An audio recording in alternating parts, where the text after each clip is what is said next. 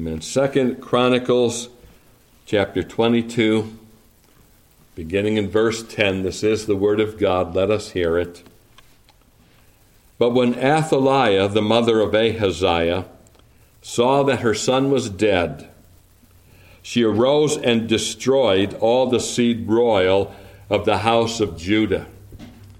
Could I pause here long enough to point out to you that had she actually succeeded in that, the whole plan of redemption would have been stymied, would have been crushed, could no longer have taken place.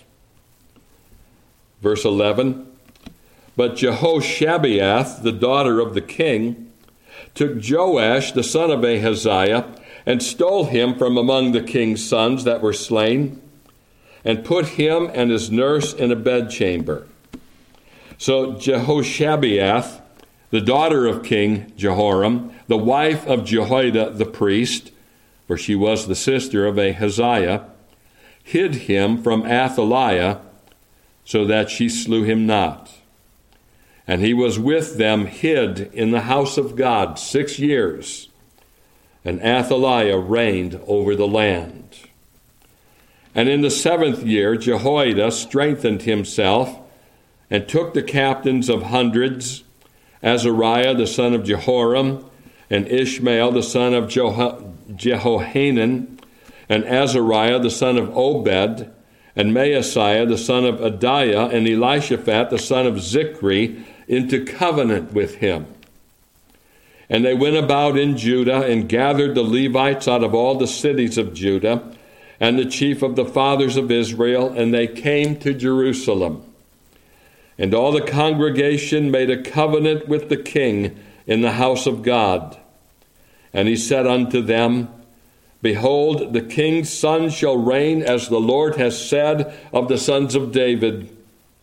This is the thing that ye shall do. A third part of you entering on the Sabbath of the priest and of the Levites shall be porters of the doors, and the third part shall be at the king's house, and the third part at the gate of the foundation, and all the people shall be in the courts of the house of the Lord. But let none come into the house of the Lord, save the priests, and they that minister of the Levites, they shall go in, for they are holy. But all the people shall keep watch of the Lord.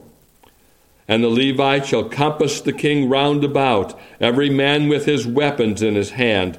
And whosoever else cometh into the house, he shall be put to death. But be ye with the king when he cometh in, and when he goeth out. So the Levites and all Judah did according to all things that Jehoiada the priest had commanded, and took every man his men, and were to come in on the Sabbath, with them that were to go out on the Sabbath, for Jehoiada the priest dismissed not the courses. Moreover, Jehoiada the priest delivered to the captains of hundreds spears and bucklers and shields that had been King David's, which were in the house of God. And he set all the people, every man having his weapon in his hand, from the right side of the temple to the left side of the temple, along by the altar, and the temple by the king round about. Then they brought out the king's son, and put upon him the crown, and gave him the testimony, and made him king. And Jehoiada and his sons anointed him, anointed him and said, God save the king. Now when Athaliah heard the noise of the people running and praising the king, she came to the people into the house of the Lord, and she looked, and behold, the king stood at his pillar at the entering in, and the princes and the trumpets by the king, and all the people of the land rejoiced, and sounded with trumpets, also the singers with instruments of music, and such as taught to sing praise. Then Athaliah rent her clothes and said, treason, treason. Then Jehoiada the priest brought out the captains of hundreds that were set over the host, and said unto them, have her forth of the ranges, and whoso followeth her, let him be slain with the sword. For the priest said, slay her not in the house of the Lord. So they laid hands on her. And when she was come to the entering of the horse gate by the king's house, they slew her there. And Jehoiada made a covenant between him and between all the people and between the king that they should be the Lord's people. Amen. We'll end our reading in verse sixteen. We know the Lord will add his blessing to the reading of his word for his name's sake.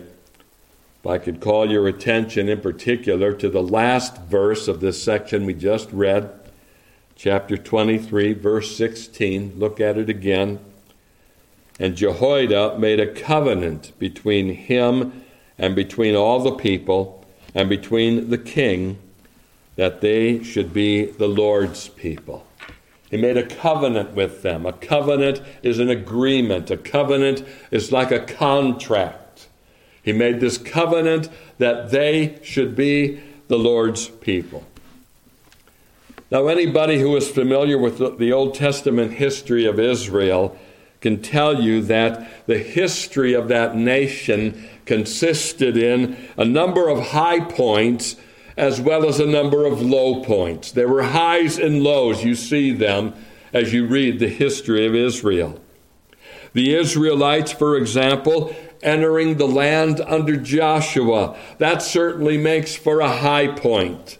And how I would pray that the Lord would raise up such a generation in our day that could do the exploits that that Joshua generation did. The building of the temple in the days of Solomon, that marks another high point in the history of the land. When that temple was built, it was dedicated to the Lord, and at that dedication service, something happened that had not happened for some four hundred years, and that is the Shekinah glory. The glory of Christ filled the temple and filled it in such a way that the priests couldn't even enter into the temple because of the bright splendor of the glory of God that had filled the house.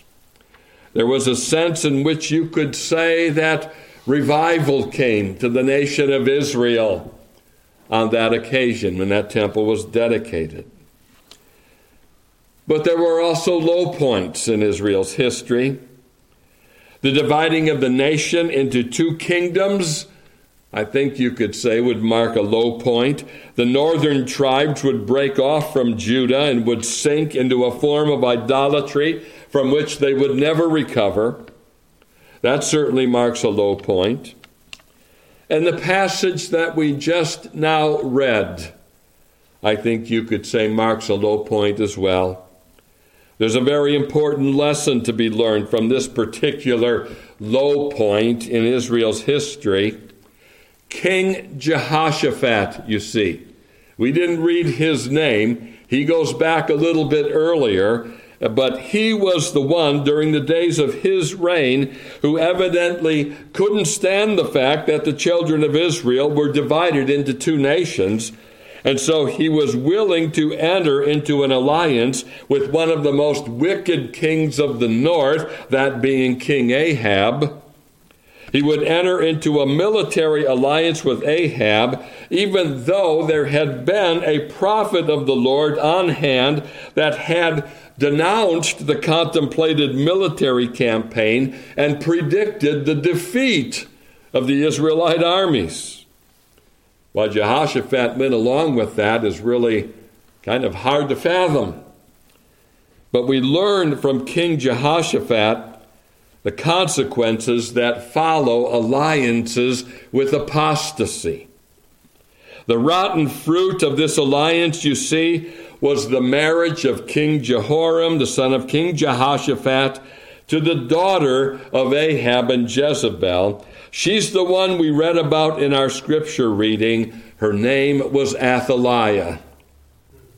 She's the one who, upon learning of the death of her son, sought to slay every descendant of David, thus attempting to bring an end to the Davidic dynasty over Judah. And like I said a moment ago, had she succeeded, that would have extinguished God's plan of salvation. Of course, we know that it could never happen, but from a human perspective, it sure looked like it came close. It was indeed a low point in the history of the nation, and were it not for the daughter of King Ahaziah, who was also the wife of the priest Jehoiada, taking and hiding the last surviving son of David, the wicked Queen Athaliah would have succeeded in her plot to exterminate the entire seed of David. For six years, Joash was hidden in the house of God. The portion of Scripture we've read just now describes for us the strategic way seven years later in which Jehoiada made it known that there still was a surviving son of David. Plans were made to guard this child, and at last the time came when he was crowned king. Imagine this. He was seven years old at that time that he was crowned to be king. Queen Athaliah soon discovered what had happened, but it was too late for her. The one who cried treason would be executed for her own treason, and the Davidic line would continue to reign over Judah. And thankfully, God's plan of salvation would continue to advance. Now, as I said a moment ago, it was a low point in the history of the nation, and yet the time was marked by a very significant act that took place. And this is our text today. In verse sixteen, let me read it again. And Jehoiada made a covenant between him and between all the people and between the king that they should be the Lord's people. That is perhaps the clearest indication that the nation was rebounding from the low point it had reached. It was a renewing of the covenant between the people and the priest and the king. This renewing of the covenant was an activity that took place at various times in the history of Israel, something you should pay close attention to when you read the Old Testament, how often this covenant is renewed. And in our text, it marks the turning of the corner, as it were. It marked the end of a low period and the beginning of a new period that would, at least for a time, be marked by spiritual prosperity and covenant faithfulness. Now, why have I bothered to tell you all this? Uh, it's not simply to give you an Old Testament history lesson. We actually share something in common this morning with the Israelites of the Old Testament. We, too, are a covenant people of God as believers in Jesus Christ. Hebrews chapter twelve tells us that we have come, and the author is speaking here spiritually, when he says, we have come to Mount Zion and unto the city of the living God, the heavenly Jerusalem. And in verse twenty-four we read, and to Jesus, the mediator of the new covenant, and to the blood of sprinkling that speaketh better things than that of Abel.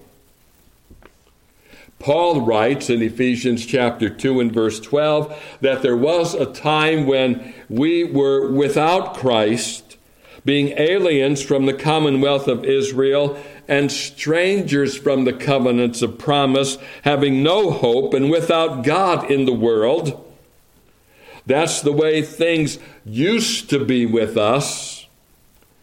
But Paul goes on to say in verse thirteen, but now in Christ Jesus, ye who sometimes were far off are made nigh by the blood of Christ. We've been brought near to Christ by his blood. We've been brought into what you could call the covenant of peace with God. We've been saved by the merits of the blood of the everlasting covenant. How near to God are we?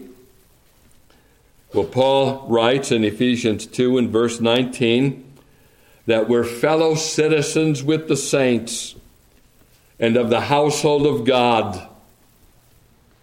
And I might just add here This is why the Jews absolutely hated Paul. He was viewed as someone that was taking their blessings, their heritage, and he's giving it out to these Gentile dogs, so to speak, bringing them right into the same promises, the same covenant promises. That was why there was always tension between Paul and the Jews. Now, just as the history of Israel reveals to us high points and low points in the spirituality of that nation, so do we in our lives go through high points and low points in the course of our walk with the Lord. I think if we're honest, we have to admit uh, we don't go day by day, week by week, skipping along the mountaintops, so to speak. Oh, we go into the valleys. We go into times of trial. We go into times of despair and discouragement. We have high points. We have low points. There are times when our religion seems to be almost completely extinguished in our hearts and our lives. We become so taken up with the world that our citizenship seems to be of the world. Our covenant relationship to God through Christ seems at times to be a mere abstraction, and we practically despise it. We count it to be something of little importance, almost the way Esau despised his birthright. What is needed in such times? When we become cold, when we become negligent, when we are at that spiritual low ebb, what is our need in that kind of condition? Well, the same thing is needed for us that was needed for the Israelites in our text, a renewing of the covenant. Our time around the Lord's table can serve that very purpose. You see, around this table, we remember Christ, but we do more than just remember him. By partaking of the bread and the cup, we pledge to him before each other our faith anew and afresh in him. And we consecrate ourselves to him upon remembering his person and his work. We renew the covenant. So that's what I want to focus on today for just a few moments. I want to focus on such action which is necessary time and again for the people of God. I want you to think with me, therefore, on this theme of renewing the covenant, and I want to focus on this theme with the aim of doing that very thing this morning around the Lord's table. We must renew the covenant with Christ. And I'd like to address this theme from three different perspectives that are all connected here, as we'll see. Let's think, first of all, on the priestly perspective of renewing the covenant. The priestly perspective. And isn't it interesting that in our text, it is Jehoiada the priest who initiates the renewal of the covenant. The king was a mere boy, seven years old, who would not have even survived had it not been for Jehoiada's wife, who was also the previous king's daughter, as well as the sister of Joash. She rescued Joash from the plot of Athaliah and delivered him to the watch care of her husband, Jehoiada the priest. And the renewal of this covenant consists of a renewal of the relationship between the priest and the people. We didn't take time to read beyond verse sixteen in our scripture reading, but if you look at verses seventeen and the verses that follow, you'll see what takes place under the terms of the renewal of the covenant between the priest and the people. The house of Baal is broken down. The altars and images of Baal are destroyed. The priest of Baal is put to death. The Levites are restored to office. The burnt offerings of the Lord are restored, and the temple of the Lord is guarded. It's a renewal of the divinely ordained method of worship. Simply put, it was the forsaking of sin and a renewed coming to Christ. And isn't that what we do around the Lord's table? The thing I want you to see in particular, however, is that it is the priest here that initiates and directs the renewal of the covenant. His actions on this occasion are foundational for everything that follows. The nation, you see, would have been no better off had they merely crowned the boy king, but left their religion in such a corrupted state. The Lord would have been no more pleased with the son of David ruling over a nation of Baal worshipers than he was with the wicked daughter of Ahab and Jezebel in charge.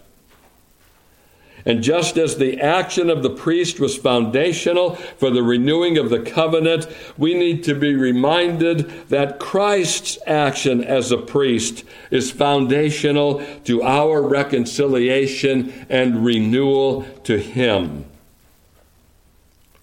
We know, of course, that as our mediator, Christ, who is the only mediator between God and men, he executes three offices.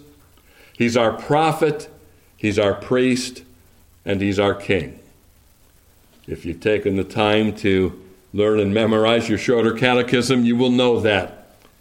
Our prophet, our priest, and our king. And his office as our priest, you could say, is foundational to the other two offices that he occupies. As a prophet, he proclaims, he declares to us the will of God for our salvation. But what exactly does he declare? Well, he declares what he's accomplished as a priest. What did he accomplish as a priest? He declares that as a priest, he offered himself. That's what a priest did, didn't he? In Old Testament times, he offered the sacrifice. Christ had a sacrifice to offer. His offering was himself. You see, he was not only the priest, he was the sacrifice as well. He offered himself. He declares to us then in his prophetic ministry what he's accomplished as a priest. He declares that as a priest, he offered himself for our sins. The shedding of his blood is in connection with the offering of himself. And because he offered himself, he has something to declare to us as our prophet. He declares to the world that the door of salvation is open. He declares that atonement has been made. He declares that he loves us and that he gave himself for us. The subject, therefore, of his prophetic ministry is his priestly work. And around this table, this communion table, we remember his priestly work. The bread reminds us of his humanity. He could not become our priest without becoming one of us. Every high priest, the author of Hebrews writes, is taken from among men in things pertaining to God. That's Hebrews five and verse one. Wherefore, in all things it behooved him to be made like unto his brethren, that he might be a merciful and faithful high priest in things pertaining to God, to make reconciliation for the sins of the people. That's in Hebrews two and verse seventeen. You see how in both instances, in order to be a priest, he had to become one of us. He had to be a man. The bread that we'll partake of reminds us that he did just that. He became a man. Our time around this table is to a large degree to commemorate the work that he's accomplished as our great high priest. And by partaking of the bread and cup, we're saying to God that we believe in Christ, the Son of God and the Son of Man. We believe in his shed blood. We believe we have no hope of salvation apart from his atoning death. But with his atoning death, we enjoy a sure hope for heaven and everlasting life. There are a number of hymns in our hymn book that give good expression to our participation in the Lord's table. We say, for example, when we partake of the bread and cup, what the hymn writer says when he writes, "Hallelujah, 'tis done. I believe on the Son. I am saved by the blood of the crucified one." I love the refrain of a familiar hymn in our book, which reads, "I do believe, I will believe that Jesus died for me, that on the cross he shed his blood from sin to set me free." When you partake of the bread and the cup, you're pledging to God, to yourself, and to those around you that you do believe and you will believe that Jesus died for you. When you partake of the cup, you're able to raise and answer the question, what can wash away my sins? Nothing but the blood of Jesus. What can make me whole again? Nothing but the blood of Jesus. And you're able to pledge, this is all my hope and peace, nothing but the blood of Jesus. This is all my righteousness, nothing but the blood of Jesus. By partaking of the bread and cup in this fashion, you are effectively renewing the covenant with God through Christ. You're calling on God to remember Christ in order to look upon you with favor. And you're pledging to God that you remember Christ as the meritorious cause for all that you enjoy and hope for. Every blessing that is bestowed, every spiritual blessing, every material blessing, every saving blessing, it's all traceable to Christ and to Christ alone. So that's the priestly perspective, okay, of renewing the covenant. Would you think with me, secondly, for a moment on the kingly perspective of renewing the covenant? Our text tells us that Jehoiada made a covenant not only between him and all the people, but also between the king and all the people also. The story of Joash, you know, is one of those tragic stories that, like other tragic episodes in Scripture, starts out well, but ends bad. All the while, the young boy, King Joash, all the while he had the benefit of the priest Jehoiada's leadership and guidance, he did very well. He took the initiative to restore the broken-down temple of the Lord. But once Jehoiada was gone, Joash caved into other influences and sadly left the house of the Lord to serve groves and idols, it says in chapter twenty-four, verse eighteen. For a time, however, the renewal of the covenant included submission to the king. It undoubtedly included the stipulation that the king himself would submit to God. Not hard to submit to rulers when those rulers submit to God. When they act contrary to God and God's precepts, then it becomes a much greater challenge. Thankfully, in the new covenant, our great high priest is also our king. Zechariah prophesies about Christ when he says in Zechariah chapter six, verse thirteen, that he, referring to Christ, shall build the temple of the Lord, and he shall bear the glory, and shall sit and rule upon his throne. There he is as king. And he shall be a priest upon his throne. There he is as king and priest. And the council of peace shall be between them both.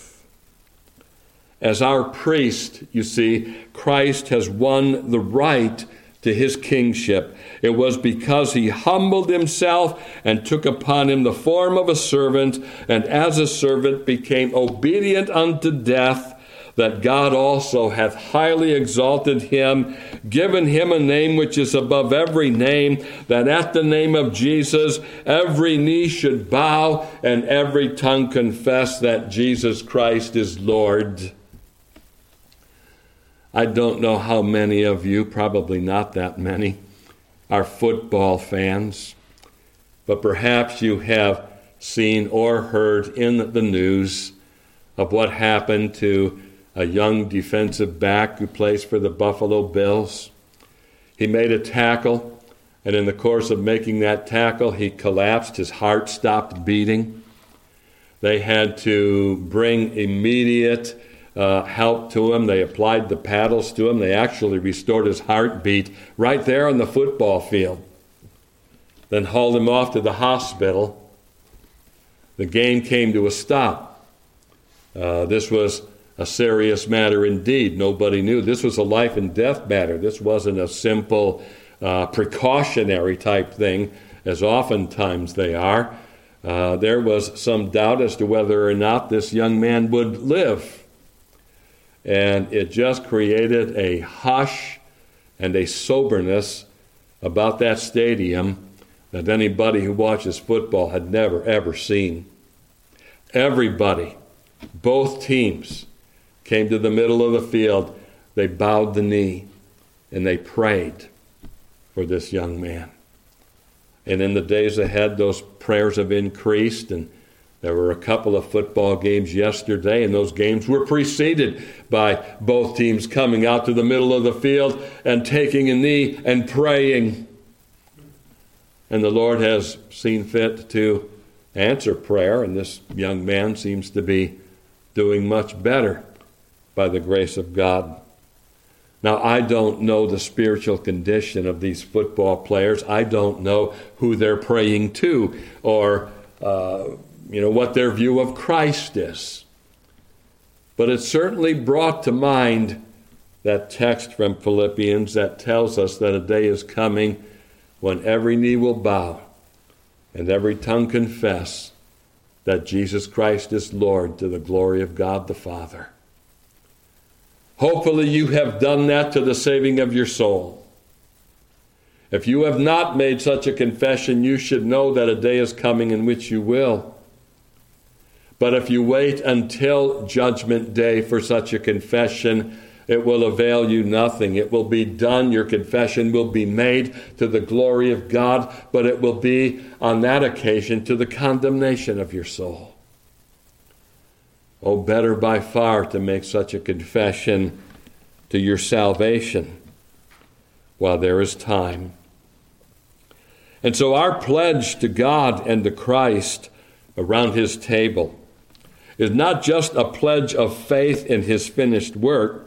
It is certainly that, but it's also a pledge of our willingness and desire to submit to him as our King. It seems that submission to the rule of Christ is the thing that we stray from time and again. There's an old nature in us all, you see, that wants its own way. We won't have this man rule over us. This is what was said in essence, you know, in the Garden of Eden by Adam and Eve. This is what led to our fall, and it's what the devil continues to tempt us toward. God doesn't have your best interests in view, he whispers in your ear. You have to fend for yourself. Submission to God will only bring misery and bondage. Following your own carnal impulses is what leads to satisfaction and fulfillment, he adds. And oh, how sad that is, that there are so many that live by that rule.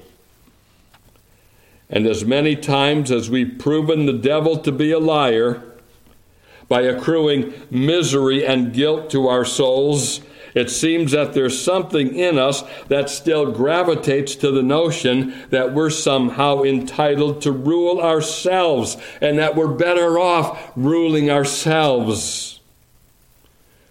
The Lord's table, therefore, calls us back to our senses by calling us to renew our covenant loyalty and submission to Christ as our Savior and Lord. You see, around this table, you could argue that there is a sense in which We are loved back into submission by remembering Christ's life and death. As you contemplate his body broken for you and his blood shed for you, then at some point your heartfelt cry says, "That man of Calvary has won my heart from me and died to set me free, blessed man of Calvary."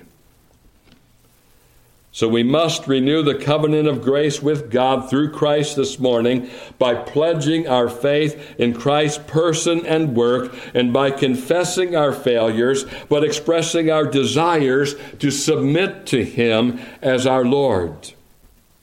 We plead his blood over our lack of submission and thank him for the provision he's made, which keeps the way open for us to renew our covenant ties to him. And then consider with me, thirdly and finally, the aim behind this renewal.